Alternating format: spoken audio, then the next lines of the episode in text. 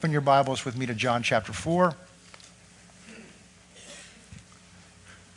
We're going to continue in our study today, but it's not a study. It really is not. There's some things that we have gone through and spent sometimes a better part of a year studying together. But I sense a, a, a different purpose in this. I sense a different, a different work of God here. God is changing. God is changing really the, the fabric of what this church is about. And it's his church, so he's entitled to do that, isn't he? I could have got a better amen than that. It's his church, isn't it? Uh, we all understand it's his church, right? Okay. You may tell friends you can come to my church, and that's fine, and I'm pastor. This is my church I pastor, but I know it's his church. He died for it. He birthed it. You and I are all here because we belong to Him. This is His church and it's for His purposes. So He can do what He wants to do. Right? Okay. That wasn't too enthusiastic either. he can do what He wants to do. You may not like something and you, I may not like something, but it's what He likes. It's what He wants that matters. And I've learned that as I begin to get in line with what He wants and He desires, I don't have to pray for Him to get involved. He's already involved in what He wants and what he matters. And really is, we're, we're at a place where, I, what, as the pastor of this church, as the shepherd of this church, my role at this point is to see, sense where he's going and follow him. But isn't that what they did in the Old Testament? When the cloud moved, they moved, and when the cloud stopped, they stopped. So their whole idea was to keep their eye on the cloud. If you got your eye on the cloud or eye on the pillar of fire, and you do what it does, then you'll be okay. And that's all we've got to do right now. God's changing the fabric of this church. This church has been a teaching center. We've had all kinds of well known teachers in the world come through here, and God has blessed this church with, with pastors that have been able to teach, and, and it has been a teaching center. But what, what teaching does, and it's a very valuable asset, it's part of one of the fivefold gifts as a pastor and teacher in, in there. A teaching gives us understanding, it gives us information and understanding. But understanding and information will only, you can have all the understanding in the world and not change. But as we're seeing in the stories we're looking at, it's an encounter with God that changes you. The children of Israel had teaching. They had the Torah. They had the, the, Ten Commandments were handed down to them. They had Abraham as a father. They had Isaac as a father. They had Jacob as a father. They had Joseph who had gone on before them to Egypt. And, we, and then they had Moses, God had given them as a leader, and they brought them out of Egypt. And we saw that in Exodus chapter 19, God told Moses, I want you to bring my people out because I'm going to come down on this mountain and meet with them. And I'm going to come down on this mountain to meet with them because I want to have an impact on them. In that case, he said, so that they would not sin. And we've looked at that story. We've been looking at over the last few weeks. This is a story in John chapter 4 of somebody that has an encounter with God. In this case, it's God in the flesh in Jesus. So let's look at this. This is kind of our key scripture here. We'll just start in verse 10. Jesus meets this woman, a Samaritan woman, in a well in Samaria that he is passing through. And he said to her, If you knew the gift of God and who it is that says to you, Give me a drink, because he'd asked her for a drink of physical water, you would have asked of him, and he would have given you living water. As we talked about before, he's whetting her appetite. He's trying to lift her desire off of natural things and to whet her appetite with a desire for something that's eternal, which is a relationship with him. So he's saying to her, Look, you've come out for a well to this well to satisfy the, the longing, the need that you have, your body has for water, to, which is what the most important thing we need to sustain our body, to sustain physical life in our body. But I'm telling you that I have something for you. If, notice what he says if you knew who it is, if you knew who it is that's talking to you, see how important that is? To know who's talking to you? To know whose presence you're in? See, we come in here on Sunday mornings each of us, and we may most likely not conscious of it, each of us with some awareness of whose presence we're coming into here. It may be your friends. It may be coming to church because, you know, I, get to see some of my friends that I don't normally get to see, and that's your motivation for coming, and, and that's okay if that's what gets you here. But if that's all it ever is, you can do that other places. You're missing you're missing what God has for you. How many people sat next to Jesus? How many people heard him speak and missed what he had to give them because they didn't recognize who it was that they were in the presence of? So he says there, if you knew who it was that you are sitting here with, you would ask something from me. And what you would ask of me is water, all right, but not a water that satisfies your physical longing, a water that satisfies a spiritual longing that you may not even know you have. You would ask of him, and he would give you living. Water that's going to live forever. Water that will bring you everlasting life. We've mentioned before that everlasting life isn't a term that refers to how long you live, because your spirit man's going to live forever somewhere. It's the quality of life, it's the life at the level that God lives it. And we spend so much of our life, so much of our time focused on and devoted to life at this level. All the time having available to us, inside of us, life at God's level. And when you begin to live life at God's level, the life at this level doesn't affect you. You don't get worn out from it. I'm not saying your body doesn't get tired, but you don't get worn out from it. It doesn't burn you out when you live life at His level because God doesn't get burned out. You need to rest your body. I'm not talking about that. Jesus said, I have something for you that you don't know what it is. And if you'd recognize who you were with, then you would ask of me, and I would have given you this. And then he goes on to talk to her, and she said, Well, Lord, you know, what about, or not Lord, she says, uh, Sir, uh, the woman said, Give me this water, verse 15, that I may not thirst or come here to draw. And he said, Go call your husband. We'll talk about this later because he's getting things right in her life. She said, I don't have a husband. He said, That's right, you don't have a husband. You've already had five, and the guy you're living with right now is not your husband. She said, I see, perceive you're a prophet. Now she starts talking about worship. Our fathers say that on this mountain you ought to worship. You Jews say that it's in Jerusalem. And Jesus' answer to her is that verse 21 Woman, believe me, an hour is coming when neither on this mountain nor in Jerusalem you will worship the Father. In other words, it's not where you worship, it's who you're worshiping and how you're worshiping. You worship what you don't know. Notice that. We worship what we, we, we worship, we know what we worship for salvations of the Jews. But an hour is coming, and now is when true worshipers will worship the Father in spirit and in truth, for the Father is seeking such to worship him. And that's what we're looking at. This is the longing of God's heart. The longing of God's heart when we come in here on Sunday morning, when we come in here on Wednesday night. The longing of God's heart when you get up in the morning. The longing of God's heart all through your day. The longing of God's heart is true worshipers, a people that will worship Him. True worshipers in spirit and in truth. So, all we really know about this and all we're looking at this point is that there's a God side to this. God's longing for this. He's waiting for this. His heart's desire. There's only thing you can give God. The only thing that you can give God that He doesn't have and He longs for is your worship of Him. You can satisfy the desire of the one who's given everything for you, done everything for you. you. Every breath you have comes from Him. And you can satisfy the desire of His heart by just worshiping Him. And so that's what we've been talking about. We went back and we looked in Exodus, the story where God brought His people out of Egypt. And He brings Moses up onto the mountain after three months being out there. And He says to Moses, he says, Go and tell my people this. I'm the one that brought them out on eagle's wings out of bondage in Egypt. And I brought them out here to be with me. And I want to take them to this place, a promised land. But the first thing I want to do is have them have an encounter with me, an experience with me, so that they'll know who I am. Because understand this what worship is worship's not a song you sing. Sometimes we have this attitude praise are fast songs and worship slow songs. It has nothing to do with the tempo, it has to do with the heart and the focus. The heart and the focus. A lot of slow songs we sing aren't worship songs. They're bad, not bad, they're just not worship songs.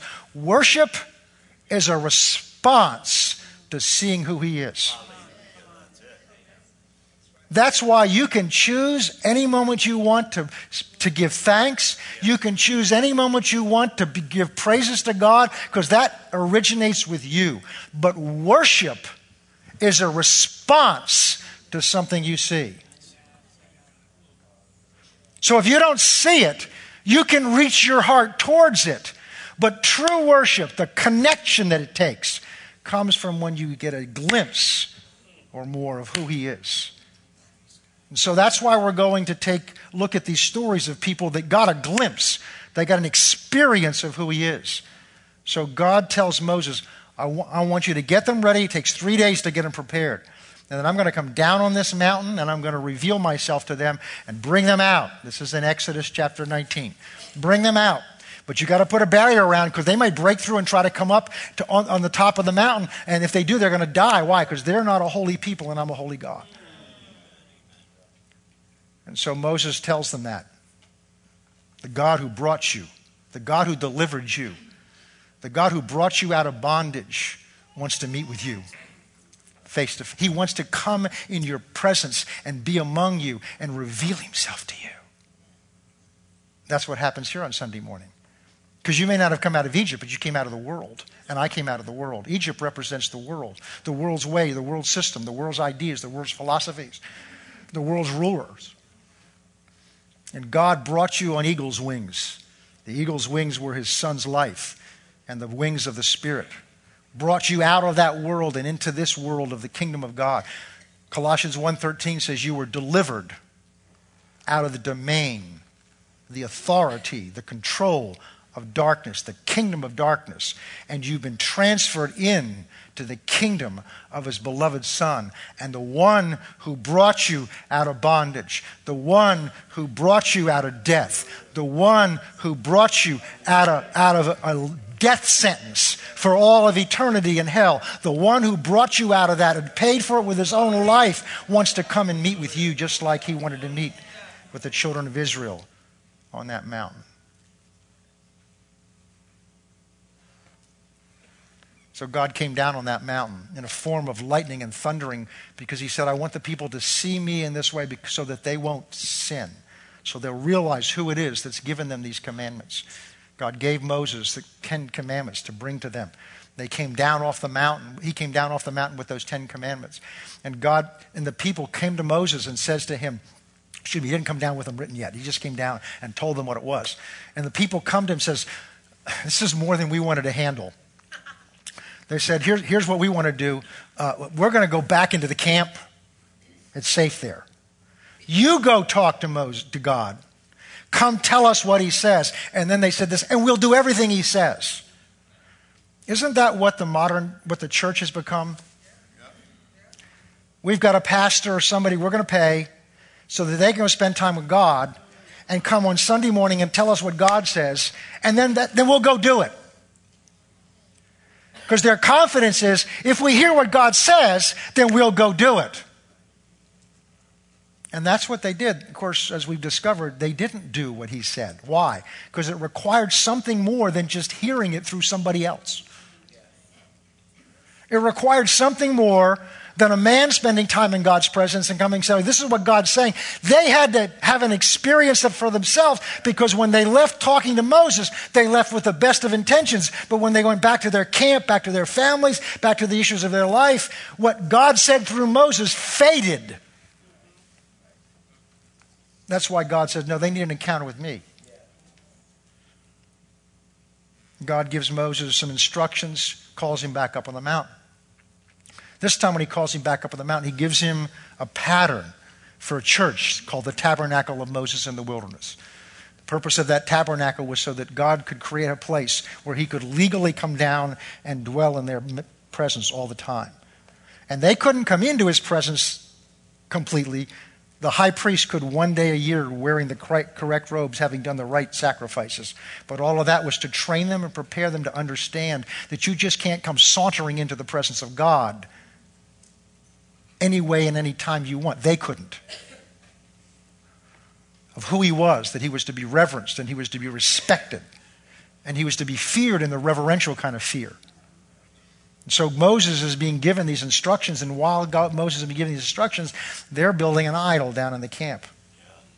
And God's angry and sends Moses down, and Moses does takes care of the issue down there, down there comes back up, and God says, I've had it with them. I'm going to fry them on the spot. They've been nothing but stiff necked. And you and I are going to start over again. And Moses argues and says, You can't do that. Now, you better be right when you tell God you can't do something. But he did, and God changed his mind. One translation says God repented. God changed his mind because Moses argued God's own words back to him. And God says, All right, but here's what I've got to do I'll send an angel ahead to send you into the promised land, but my presence isn't going to go with you. And the people were ready to go. But Moses says, No, no, no, no. If your presence doesn't go with us, I'm not going. See, the church has become satisfied with the things God does for us, with the provision. Because God said, I'll take care of you. I'll provide for you. I'll give you direction. I'll provide your food. I'll protect you. I'll do all that. But I'm not going with you. And they were ready to go. And that's where so much of the church is today. We're ready to have the things God provides, the blessings God provides, the good things. We're, and we don't have a hunger for Him who brought us out of the world and drew us to Himself. In many cases, it's because we never tasted it. Because most of us have come into a church and grown up in a church that doesn't seek that either. We seek the things of God. It's interesting, Psalm 103, such a beloved psalm. Bless the Lord, O my soul, and all that is within me. Bless his holy name. Bless the Lord, O my soul, and forget not all his benefits. Talks about five benefits that are listed in the first few, cha- first few verses. Verse 7 says, To the children, to Moses, I made known my ways. To the children of Israel, I made known my deeds. You can know somebody's deeds from a distance, but you can only know their ways by being close to them. I've used this example to describe that before. One of the things that my wife and I, our, our anniversary a couple weeks ago, we came back from, we'd just gone out for the day. We came back and came back home, and I'd forgotten we'd already eaten. And I just, we came to our kitchen. I just put on some beautiful music, and you're going to embarrass her. and just in our kitchen floor, we danced together. She loves to do that. Aww. I just got brownie points. Maybe not with her. Here's my point. When you've known somebody for 46 years and you've danced with them, she, she follows my lead. She doesn't stand there and I have to say, All right, now, honey, we're going to take, put your left foot back, your right foot back because I'm putting my left foot forward. And now I'm going to put my right foot forward, so you need to put your left foot back. And now we're going to turn to the left. I don't have to explain to her what I'm about to do because she knows my ways. She can tell when I'm about to turn this way, the beginning of movement this way, she immediately senses that I'm going to turn this way and she responds to that. Why? She knows my ways. If you've been married very long, you know your spouse's ways. You can tell when they're getting upset and not say a word. You can feel the atmosphere in the car or in the kitchen when you walk home. Why? Because you know each other's ways. That's a result of spending time together intimately. God revealed his ways to Moses, but his acts, his deeds, the children of Israel knew. The church knows his acts we come and we sit and we hear teachings. And what those teachings do is tell us what God has done and what God will do. It teaches the things, and they're important to know. There's nothing wrong with that. We need to know those things. But there's so much more. Teaching cannot teach you his ways. Instruction cannot teach you his ways. It's an experience with him, it's a connection with him at a level that's not in your mind. It's not information. It's an experience that connects you to Him where you get a sense of His ways. I know what God would do in this situation because I've spent time with Him. Not just Him talking to me, I know I'm getting to know what He's like. So we need the teaching, we need the instruction, but that's not going to teach us His ways. And for all the years that this church has been around, primarily we've been a teaching center. And so what, and this is God, during worship is when God spoke this to me. During worship, what we've done, and there's nothing wrong with it because as we follow what God has done, we've been a teaching center, and that teaching center has taught us well God's deeds, what God has done. Many of you sitting in this seat, a blue seat right now, know so much more than most people, most Christians in a third world country may ever know about the Bible. You've been so well instructed, and I'm not talking about me, but I mean we just have, and just the church in this nation has. But how few of us know his ways. Because when you know his ways, you won't want to disappoint him, you won't want to hurt him. See, David, who wrote all those Psalms, David knew his ways. That's why David's first reaction when confronted with his sin was, I've sinned against my God. Not, oh my goodness, what are the people going to think? Oh, what a terrible thing. His immediate reaction is the impact this was going to have against his God. How many of us have that reaction when we do something wrong? Not, or am I in trouble? Is God mad at me? Or have I hurt him? Have I hurt him?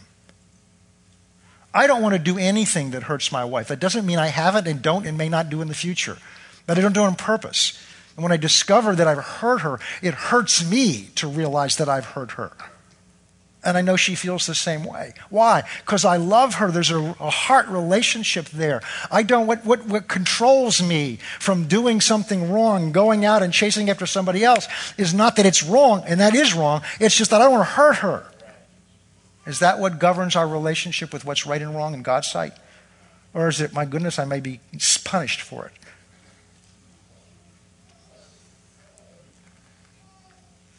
God wants to draw us to a place where we have a connection with Him that's beyond our mind. We have a connection with Him that's beyond information, that's beyond teaching, so that we don't just know His acts. We begin to know His ways. We begin to know a sense of his presence. See, Moses had a taste of that. That's why Moses was not content to move from there unless God's presence went with him. But the Church of the United States has been so content, in fact, in some ways happier, to know his deeds, but not have his worry about whether his presence goes with us. Because his presence may expose some things. His presence may require some things of us. And see, with teaching, oh, and I'm a teacher, with teaching, you're in control. Well, I've heard it. Now it's up to me what I do with it. But when I have an encounter with God, there's either I obey Him or I don't obey Him. See, the teaching I can take home and think about it, listen to the CD over and over again, and those are all good things to do, but that's not obeying it because I'm learning more, I'm learning more, I'm learning more, I'm learning more, I'm learning more, I'm learning more. We've been very much in a learning mode, but now it's time to do. Now it's time to do. That's why I believe in all my heart that the 99 has come at this time. And this is an appointed time by God. There's a change taking place here. There's a change taking place in the, in the direction of this church in the purpose of this church. It's always been there, but we're moving now by the grace of God and by the direction of God to another level. See, we like to think, oh, going to a deeper level. Most of us get too deep. Jesus wasn't that deep. You get so deep, nobody knows where you are. Hey!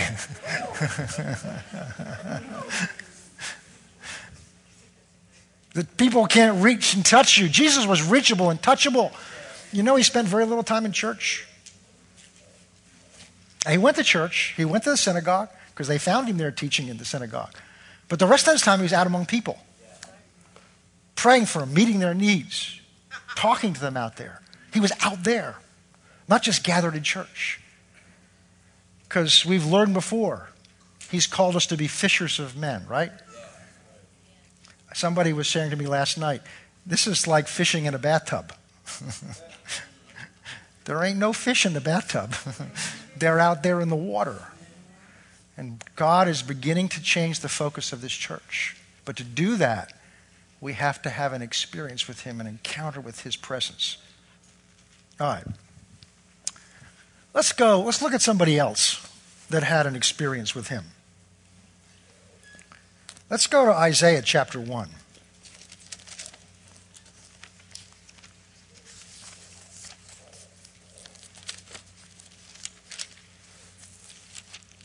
Isaiah is one of the most significant books in the Bible, let alone the, the Old Testament. It's often called the, the Old Testament version of the book of Revelation. There are more references in here to the Messiah than anywhere else in the Old Testament. Very significant book. One of the significance of it to me is it's written at a time in the history of the nation of Israel, both the north and the southern nation, which is not unlike where we are today the church. They were doing all the things they were supposed to do. They were coming to the temple, they were bringing their sacrifices. They were going through all the things that they were supposed to do. They were showing up, they were going through it, but their heart was in a very different place. We're going to get to chapter 6, but I want to look, first of all, at the background here of, of where, where they are and why God's going to do what he's going to do. So let's go to chapter 1, Isaiah chapter 1.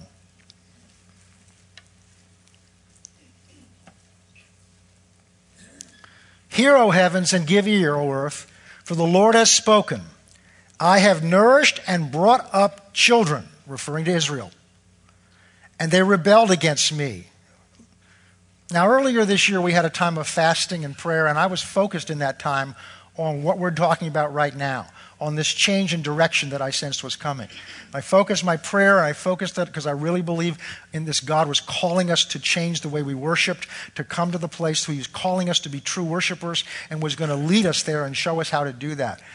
And as I wanted to go into chapter 6, I really felt in, in, in the third day of that fast, the Lord impressed me to go back and read the first five chapters and it was eye opening. I mean, I'd read them before, but it was eye opening in this context because he showed me where, we, where they were. Look at this, verse 3. The ox knows its owner, and the donkey its master's crib. But Israel does not know, my, and my people do not consider or understand. What he's saying this, this is not a compliment, by the way. He's saying, I'm the one that brought you out of Egypt. An ox knows its master.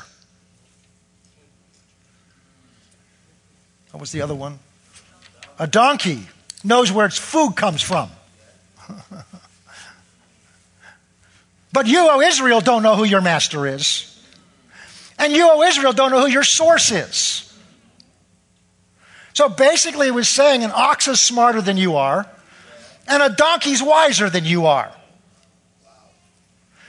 They were doing all the right things. They were attending temple service. They were performing the sacrifices, but it's not what they were doing outwardly, it what was going on inwardly that God was talking to. God's saying you do the things you were taught to do, but your inner attitude, he's gonna, we're going to look at more of it. He said, but notice what it starts with. You don't know who it is you're worshiping when you give these sacrifices.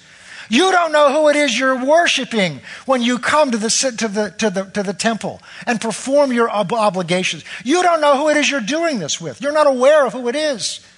And an ox knows. It's, notice that master. An ox realizes somebody owns him, somebody directs him, so he serves somebody. An ox knows that. A dumb ox knows that. But Israel, you're not as smart as that ox. See, an ox isn't prideful. An ox isn't capable of thinking, hey, I did this myself. An ox isn't capable of thinking that, hey, you know what? I take care of myself. I'm pretty smart. I, can, I don't need that owner. I can do this. My... An ox knows he needs his master. And most animals, like a dog, that's why a dog's a man's best friend. A dog just wants to please you if you're his master. He just wants to please you. Because somewhere he knows you're the one that he's under, you're the one that takes care of him. A dog smarter than most Christians.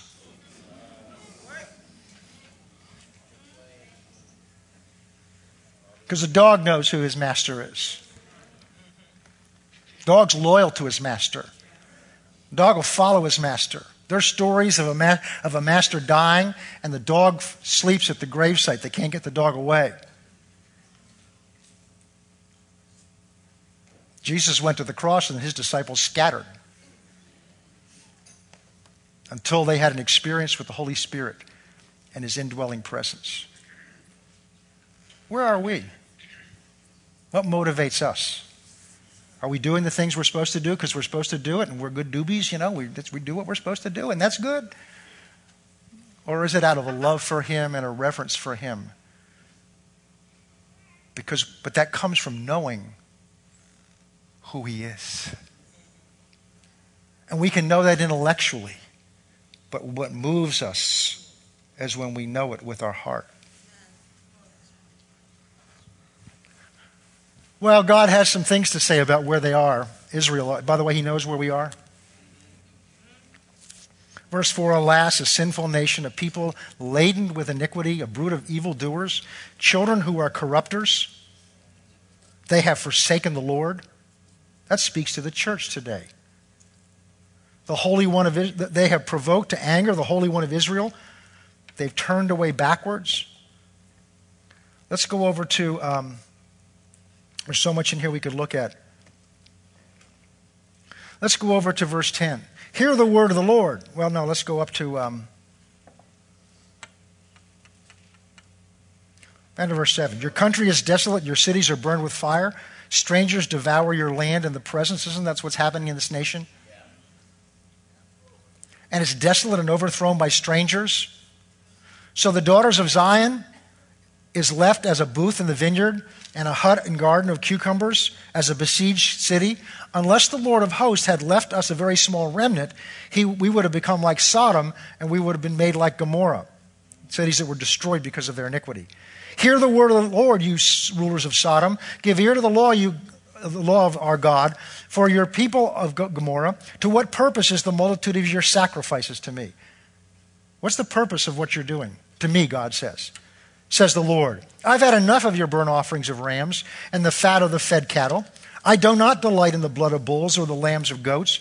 When you come to appear before me, who has required this from your hand to trample in my courts? Bring no more futile or vain sacrifices. Your incense is an abomination to me. The new moons and the Sabbaths, those are festivals that they, prevent, that they celebrated, and the callings of assemblies. I cannot endure iniquity and and the sacred meeting. These are sacred meetings to Him. But are they sacred to us? And God's not angry at us, He's not judging us, He's calling us, He's waking us up to see where we are. Your new moons, your appointed feasts, my soul hates. He doesn't hate them.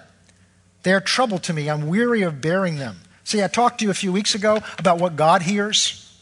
And I told you the story about when I was, my wife and I were in Bible school and we were part of this little fellowship group. And know, we were singing to the Lord. I told you the story about the woman singing next to me off key. I mean, oh, it's terrible.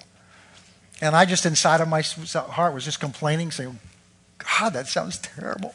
And I told you the Lord spoke so clearly to me. He said, Let me tell you how it sounds to me. It's beautiful. Because what I hear is the love in her heart for me. See, God doesn't hear necessarily what we hear in other people around us or in ourselves. Because then he talked to me about what he heard in my singing. Oh. He said, I hear pride. I hear arrogance. Oh. What does God hear when we come together? What does God hear when we pray? What does God hear when we lift our voices to sing to Him? What does God hear? He's not hearing the, he's not hearing the sound. He's not hearing whether you're on key or off key. He's hearing the heart, what's coming out of our hearts. This is why we're going to make some of the changes that we're going to make in just even the physical way we do worship. It's got to come out of our hearts, your heart and my heart.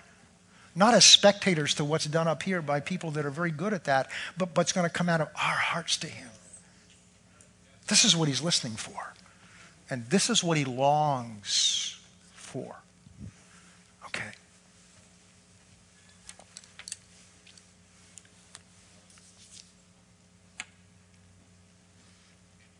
Verse 15. When you spread out your hands, I will hide my eyes from you. Even though you make many prayers, I will not hurt, hear, for your hands are full of blood. Wash yourselves. Now, look, there's hope here. Wash yourselves, make yourselves clean, put away the evil of your doings from before my eyes, cease from doing evil, learn to do good, seek justice, rebuke the oppressor, defend the fatherless, plead for the widow.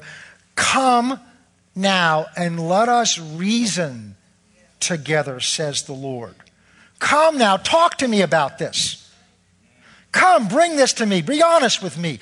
Be honest before me. Come to me and reason together. And look what I'll do, says the Lord. Though your sins are like scarlet, they shall be made white as snow.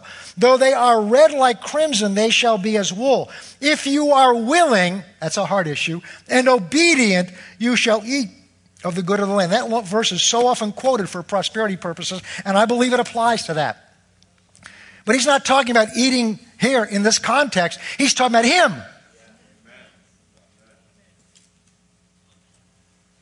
If you're willing, and that's where God's asking us today, are we willing and obedient? Are we willing to change?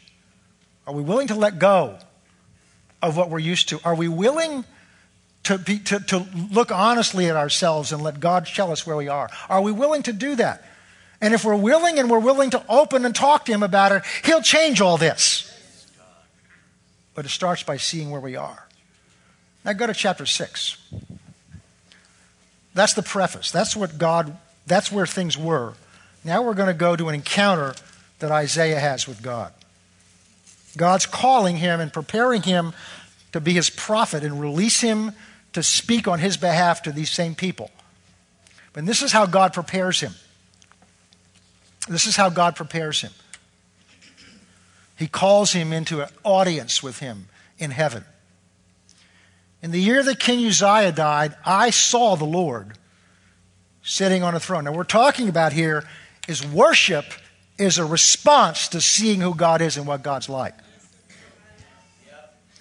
We see that the children of Israel pulled away and were satisfied without going without, without God going with them because they didn't know who he was.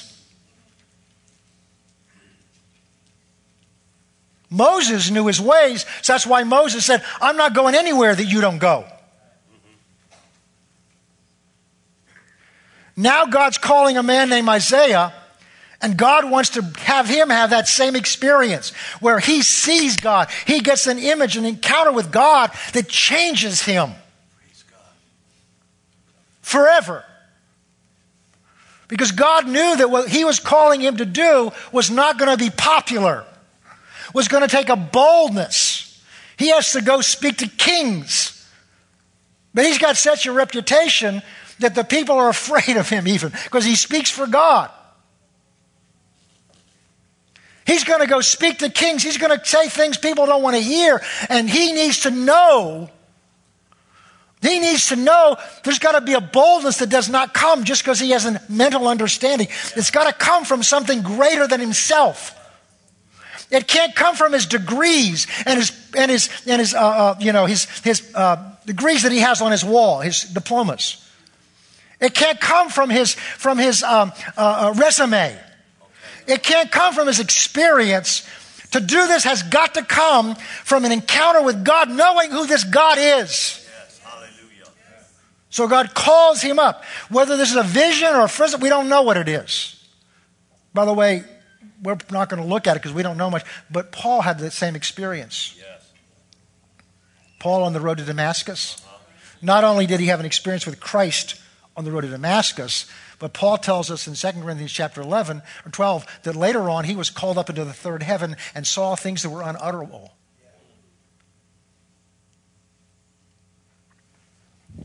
In the year that King Uzziah died, I saw the Lord. Now, there's nice songs we sing about. That's what you're fine. Sitting on a throne, high and lifted up, and the train, the, the back, the edge of his robe, filled the temple and above it stood seraphim. Now, some of this is hard to picture. Each one had six wings. With two, he covered his face, with two, he covered his feet, and with two, he flew. And one cried to another, Holy, holy, holy is the Lord of hosts. The whole earth is full of his glory. And the posts of the door were shaken by the voice of him who cried out. That's not even God's voice, that's the voice of the angel and the posts of heaven is shaken with the power of this voice. Imagine, you're just suddenly brought into this place. And you see a throne. We looked last week when Moses saw him, and we saw a little bit about what his feet and the, in the ground he stood on was like. He saw his throne and these angels that he cannot quite describe are running, flying around the throne, claiming, Holy, holy, holy is the Lord of hosts. I don't believe that those angels serve four or eight hour shifts. And as they get to the end of one of the shifts, they, my goodness, this has been, it's almost over. My goodness, this time. It's time for the next shift to come in. My point is this they saw God's face. And the only response they can have is holy, holy, holy is the Lord of hosts. Just look in Revelation chapter 4. We may get there at some point. Every time somebody shouts that, the 24 elders fall on the ground, cast their crowns before him. Not because it's the third part of the program or the bulletin for that Sunday service. It's a response to seeing who he is, his greatness and his majesty. This is the response of angels that are used to seeing him, and they still cry, Holy, holy, holy. They don't get tired of it, they don't get weary of it.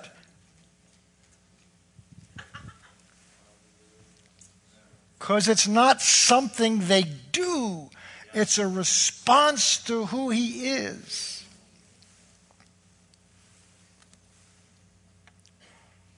Verse 4 And the posts of the door were, of the door were shaken by the voice of him who cried out and the house was filled with smoke. Now, we, you know, some of you go to concerts and they have these smoke machines that blow smoke out, you know, like that to create an atmosphere. That's not what this is.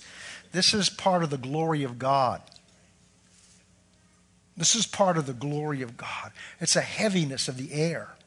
Now, it's not probably not smoke. So you got to understand when you have a human being who's seeing things that aren't aren't human, that are beyond human experience.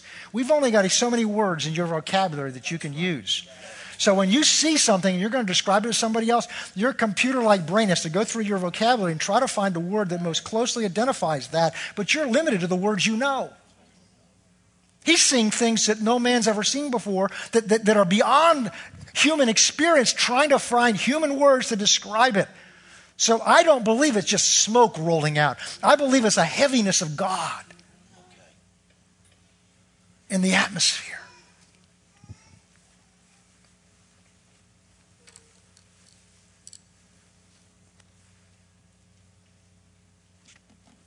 Look at his response to seeing who God is. Now, by the way, I try to look this up. Jewish tradition tells them tells us this is what Jewish tradition was that Isaiah was the king's nephew. That the king and his Isaiah's father were brothers which means he's used to being in court, which means he comes from a royal family. And every indication we have is that Isaiah was a righteous man, a good man. He was a, a, a noble, good, well, and obviously from the way he writes, he was well educated. But look at his response to seeing who God is. And I said, This is what I saw. And the next verse, as soon as I saw who God is, my first reaction is to realize who I am. And I said, Woe is me, for I am undone. No, notice he doesn't say, Hey, this is cool stuff, man. Look where I am. I'm in God's presence, man. This is neat. Wow. Am I fortunate to be here? Wow. He immediately says, Oh, woe is me. What am I doing here?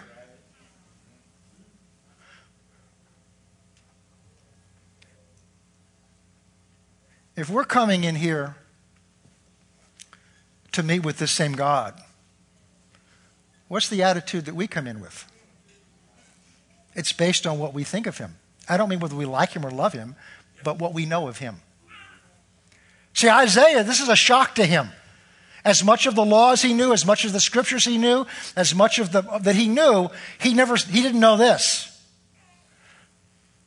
He comes into an encounter with God, and the first thing he sees is who God is. The next thing he realizes is who he is in relation to that God. And says, Whoa, woe is me. He's not saying, Oh, I'm in trouble. He's realizing what he's like in himself when he sees who God is really like. Woe is me! For I am a man of unclean lips, and I dwell in the midst of a people of unclean lips. For my eyes have seen the King, the Lord of hosts. Before God could send him out, he had to have an encounter with this God that changed him. No longer would he going to, you know, could he be tempted to strut around when miracles were performed through him. See, with Moses, God had to take Moses through 40 years of training to get out of him all his own ambition, all his confidence in what he could do, to come to the end of realizing, I can't do anything on my own for God. And that's when God could begin to use him. Now, in his case, it took 40 years. Isaiah gets it done in one moment's time by seeing who God is. I am a man of unclean lips, and I dwell among a people of unclean lips. Woe is me. So he had to see who he was, and he had to see who God was. Verse 6 Then one of the seraphim flew to me, having in his hand a live coal which he'd taken from the tongs of the altar. You read about the, the tabernacle of the wilderness, you have a better understanding of what that is. And he touched my mouth with it and said, Behold, this has touched your lips. Your iniquity is taken away, and your sin is purged. Now, that coal is taken from an altar. In the tabernacle of the wilderness, there are two altars. There's an altar, there's a brazen altar where there are sacrifices made 24 hours a day. That altar represents the cross the price that was paid for your sin and my sin. Then there's an altar of incense on the inside, which represents worship to God. And what they did, is they would take one of the coals off of the altar, the brazen altar that represented the cross, and the high pri- the priest would bring that in and use that to ignite the altar of incense, which represented prayers and worship that were going up to God. So they couldn't just burn anything that represented prayers and worship. It had to have been purified from the brazen altar, which represents the cross. And this angel is saying, now that you see who you are on your own, now that you realize that regardless of how good a man you are, that compared to God, woe is you. you are a man of unclean lips, and you live among an unclean pe- people of unclean lips. I have an answer now that you see that. So he took the tongs of something that represents the cross, the fire of the cross, and he touched his lips with it. And this now cleanses his mouth. Not because he changed who he was at the point, it changed because of the, the, the cross.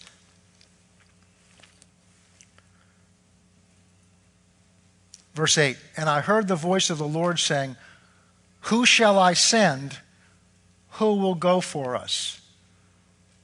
I hear that voice today. God saying, Who shall I send? Now we saw, and we'll see it again before we're done, in John chapter 4, this woman comes to Jesus that we talked about her in the beginning. And Jesus is trying to bring her to a taste of something that she's going to desire, which is this eternal life. And the moment she gets a sense of who he is, because she said, Well, you know, give me this water, she starts talking about the Messiah. She said, Well, I hear the Messiah is going to come. And he said, I am he. At that moment, she gets up. She can't sit still.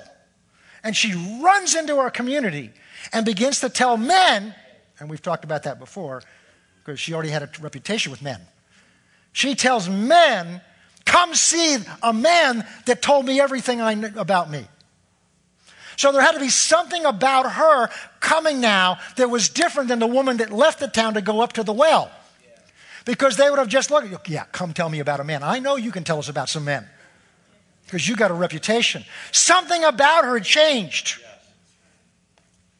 There was something about the urgency because she'd seen him. She met the Messiah. She'd had an experience with him. Something about that encounter changed her so that there was a sense. I don't know what it was about her, but it was enough to get the men of the city up and come back out to find out who she was. He was.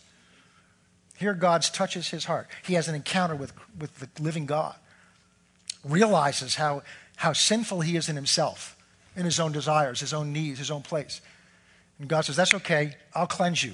touches his lips with the, with the, with the coals from that fire to cleanse him. And now he, God asked the question. Notice why God doesn't tell him to go, he asked the question. All right, who's going to go? I need somebody to go and speak for me. Who's going to go? Who's going to go and speak for me? See, what we've tried to do is we've tried to do it as programs and obligation. We need to be out there witnessing. We need blah, blah, blah, blah. And that's all fine. But ultimately, the power's not in that. When you've seen a movie or going to a restaurant that just was wonderful, what do you do? You go tell people. What was Jesus' biggest challenge after miracles? Was to get them not to tell anybody. All right, I've cleansed you from leprosy, Matthew chapter 8, but don't go tell anybody. Was it reverse psychology? No, Jesus, that's lying. Jesus didn't do that. They had an encounter with him. They experienced something and they couldn't get their mouth shut.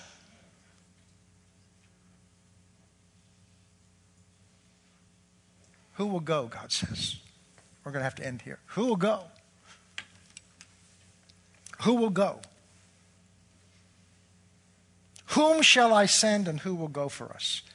And I said, Here I am. Send me.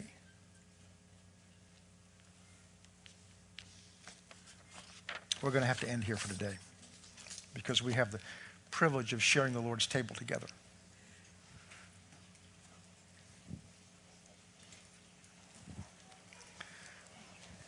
Father, we come to you now. Father, the more I see of this, the more I realize how inadequate I am, how inadequate we are. But you know that. And I believe you're showing us just how inadequate we are in ourselves so that we would know how desperately we need you. We've struggled and stri- striven and tried to do all kinds of things on our own with programs, and, and there have been good results and good things that have come out of it. But I believe, Father, that where you're calling us to, those things won't work anymore. The things we've done in the past won't work anymore. For where you're calling us to go and what you're calling us to do, it's going to require a change. A change that will come only through an encounter and experience with the true and the living God. For that will change us. I don't know how you're going to do it. I don't know when you're going to do it. That's in your hands, Father. That's up to you. But I come seeking you, asking you to do that, calling upon you, reasoning with you, as you said to Isaiah come and reason with me. I come and plead with you to do this. We need you. Father, prepare each heart for whatever adjustment or change we've got to make so that we all can come together with you. And for that grace, we thank you now in advance in Jesus' name. Amen.